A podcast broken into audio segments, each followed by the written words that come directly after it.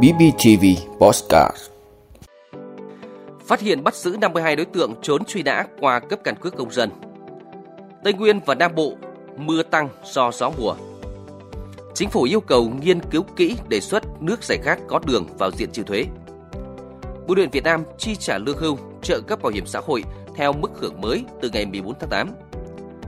i em ép kêu gọi Ấn Độ dỡ bỏ lệnh cấm xuất khẩu gạo. Đó là những thông tin sẽ có trong năm phút trưa nay, ngày hai mươi bảy tháng bảy của Podcast bê pê tê vê. Mời quý vị và các bạn cùng nghe. Thưa quý vị và các bạn, Bộ Công an cho biết đến nay đã cấp trên tám mươi hai phẩy tám triệu thẻ căn cước công dân gắn chip, thu nhận và phê duyệt năm mươi hai phẩy chín triệu hồ sơ cấp định danh điện tử, trong đó đã kích hoạt ba mươi mốt phẩy bảy triệu tài khoản, chiếm năm mươi chín phẩy chín phần trăm tổng tài khoản phê duyệt. Trên vê en e i đê ghi nhận năm trăm bảy mươi tư nghìn bốn trăm lẻ sáu lượt khai báo thông tin lưu trú, ba nghìn ba trăm lẻ chín tin phản ánh về an ninh trật tự. Đáng chú ý, việc đẩy mạnh kết nối chia sẻ trong và ngoài ngành tiếp tục phục vụ tốt công tác phòng chống tội phạm. Điển hình như phát hiện bắt giữ ba trăm mười hai đối tượng truy nã, trong đó có năm mươi hai trường hợp phát hiện thông qua công tác cấp căn cước công dân, hai mươi tư trường hợp phát hiện qua công tác làm sạch dữ liệu, hai mươi ba trường hợp phát hiện qua công tác đăng ký quản lý cư trú. Thưa quý vị, theo Trung tâm Dự báo Khí tượng Thủy văn Quốc gia, hôm nay hai mươi bảy tháng bảy, thời tiết Bắc Bộ và Thanh Hóa, ngày nắng nóng, có nơi nắng nóng gay gắt. Từ chiều tối và đêm nay, có mưa rào và rải rác có dông, vài nơi mưa to. Từ Nghệ An đến Quảng Ngãi, chiều tối và đêm có mưa rào và dông vài nơi, ngày nắng nóng, có nơi nắng nóng gay gắt. Nam Trung Bộ, chiều tối và đêm mưa rào và dông rải rác, vài nơi mưa to. Tây Nguyên và Nam Bộ, hôm nay mưa gia tăng do gió mùa Tây Nam mạnh lên. Chiều và đêm có mưa vừa và rải rác có dông, vài nơi mưa to. Thưa quý vị và các bạn, Văn phòng Chính phủ vừa có thông báo kết luận của Thường trực Chính phủ về các dự án luật, đề nghị xây dựng luật. Cuộc họp được diễn ra trước đó ngày mười chín và hai mươi mốt tháng bảy do Thủ tướng Phạm Minh Chính chủ trì. Về luật thuế tiêu thụ đặc biệt sửa đổi, Thường trực Chính phủ đồng ý trước mắt chưa đưa kinh doanh dịch vụ trò chơi điện tử trên mạng, game online vào đối tượng chịu thuế tiêu thụ đặc biệt. Các bộ, cơ quan quản lý chuyên ngành cần phối hợp chặt chẽ, sử dụng hiệu quả các công cụ pháp lý như cấp phép sử dụng mã định danh cá nhân người dùng nhằm khắc phục, kiểm soát mặt hạn chế của game online. Với đề xuất thu thuế tiêu thụ đặc biệt với thuốc lá mới và thiết bị điện tử của sản phẩm thuốc lá mới, cần nghiên cứu kỹ lưỡng hơn nhằm đảm bảo thống nhất với luật chuyên ngành, cam kết quốc tế của Việt Nam. Đồng thời, Bộ Tài chính cùng các bộ ngành, cơ quan nghiên cứu bổ sung thêm cơ sở khoa học, thực tiễn của đề xuất để bổ sung nước giải khát có đường vào đối tượng chịu thuế để tăng tính thuyết phục. Thường trực Chính phủ lưu ý chính sách thuế tiêu thụ đặc biệt cần thể chế hóa quan điểm về điều tiết tiêu dùng phù hợp với dịch chuyển xu hướng tiêu dùng trong xã hội, bảo vệ sức khỏe người dân, môi trường. Liên quan tới thuế giá trị gia tăng vê a tê, Bộ Tài chính được giao rà soát quy định về đối tượng không chịu thuế để thu hẹp phạm vi áp dụng, đảm bảo tính liên hoàn của sắc thuế này, tránh tạo ra kẽ hở để người nộp thuế lợi dụng gian lận, trốn thuế. Việc sửa đổi quy định về giá tính thuế, khấu trừ thuế, hoàn thuế vê a tê cần nghiên cứu hoàn thiện theo hướng đơn giản hóa, khả thi, quản lý hiệu quả hoạt động. Mục tiêu là bảo đảm thống nhất về nguyên tắc xử lý hoàn thuế, khấu trừ thuế, đồng bộ với các luật liên quan. Về thuế suất, Thường trực Chính phủ nhất trí giữ mức như hiện nay là mười phần trăm với các hàng hóa dịch vụ.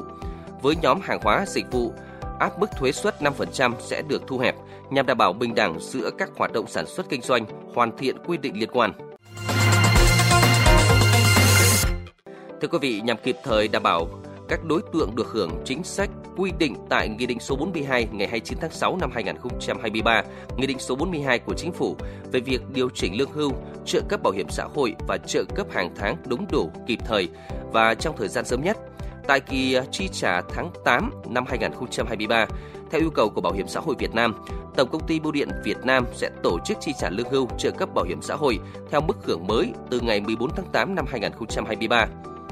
Như vậy, thay vì thực hiện chi trả tại điểm chi trả của bưu điện từ ngày một đến ngày mười hàng tháng và kéo dài đến ngày hai mươi lăm hàng tháng đối với các trường hợp chi trả tại các bưu cục, điểm phục vụ của Bưu điện Việt Nam, thì trong kỳ chi trả lần này, Bưu điện Việt Nam sẽ phối hợp với cơ quan bảo hiểm xã hội tiến hành chi trả đến người hưởng ngay tại thời điểm Nghị định số bốn mươi hai có hiệu lực thi hành vào ngày mười bốn tháng tám năm hai nghìn không trăm hai mươi ba. Việc chi trả này sẽ được áp dụng đối với cả hai hình thức nhận tiền qua thẻ a tê em và nhận tiền mặt tại bưu điện. Đối với người hưởng lương hưu, trợ cấp bảo hiểm xã hội và người nhận thay được người hưởng ủy quyền lĩnh thay đến nhận tại điểm cần mang theo các giấy tờ theo như quy định trước đây như là thẻ chi trả, giấy ủy quyền còn hiệu lực. Các đơn vị cũng sẽ phối hợp với chính quyền địa phương, tổ chức truyền thông, thông báo trên các phương tiện truyền thông đại chúng, hệ thống loa phát thanh cơ sở để các đối tượng hưởng nắm được các nội dung thay đổi trong kỳ chi trả tháng tám về thời gian và địa điểm chi trả. Bên cạnh đó, tại các điểm chi trả, các đơn vị trên toàn mạng lưới Bưu điện Việt Nam sẽ phối hợp với cơ quan bảo hiểm xã hội tuyên truyền, phổ biến cho người hưởng về nội dung và thời điểm có hiệu lực thi hành của Nghị định số bốn mươi hai năm hai nghìn không trăm hai mươi ba của Chính phủ, niêm yết Nghị định bốn mươi hai năm hai nghìn không trăm hai mươi ba của Chính phủ và Thông tư không sáu của Bộ Lao động Thương binh và Xã hội. Trong quá trình chi trả, nhân viên chi trả cũng được hướng dẫn thông báo, giải thích rõ cho người hưởng về số tiền được nhận, hướng dẫn người hưởng kiểm đếm đủ số tiền để người hưởng được yên tâm về số tiền nhận theo mức hưởng mới. Với kinh nghiệm của các lần chi trả lương hưu và các chính sách an sinh xã hội trong thời gian vừa qua, cùng với sự gắn bó và trách nhiệm với cộng đồng, Bưu điện Việt Nam cam kết sẽ nỗ lực hết mình, tập trung tối đa nhân lực, rút ngắn thời gian chi trả, đảm bảo thực hiện chi trả đúng, an toàn, kịp thời và đầy đủ quyền lợi cho người hưởng chế độ.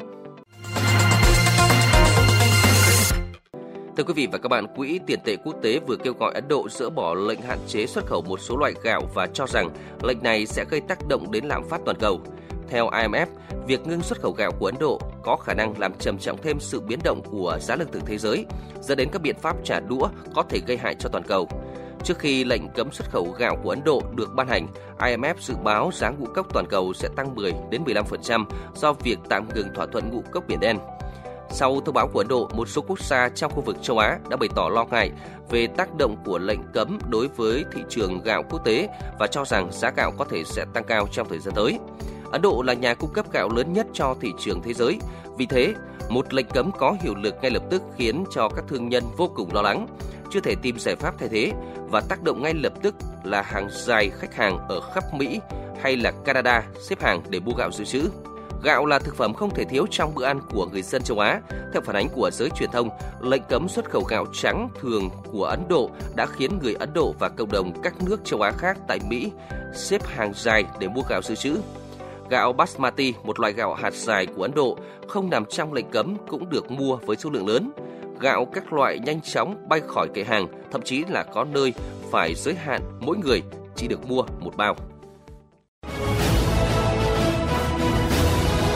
Quý vị đã luôn ủng hộ các chương trình của Đài Phát thanh Truyền hình và Báo Bình Phước. Nếu có nhu cầu đăng thông tin quảng cáo ra vặt, quý khách hàng vui lòng liên hệ phòng dịch vụ quảng cáo phát hành, số điện thoại không hai bảy một ba tám tám bảy không sáu năm.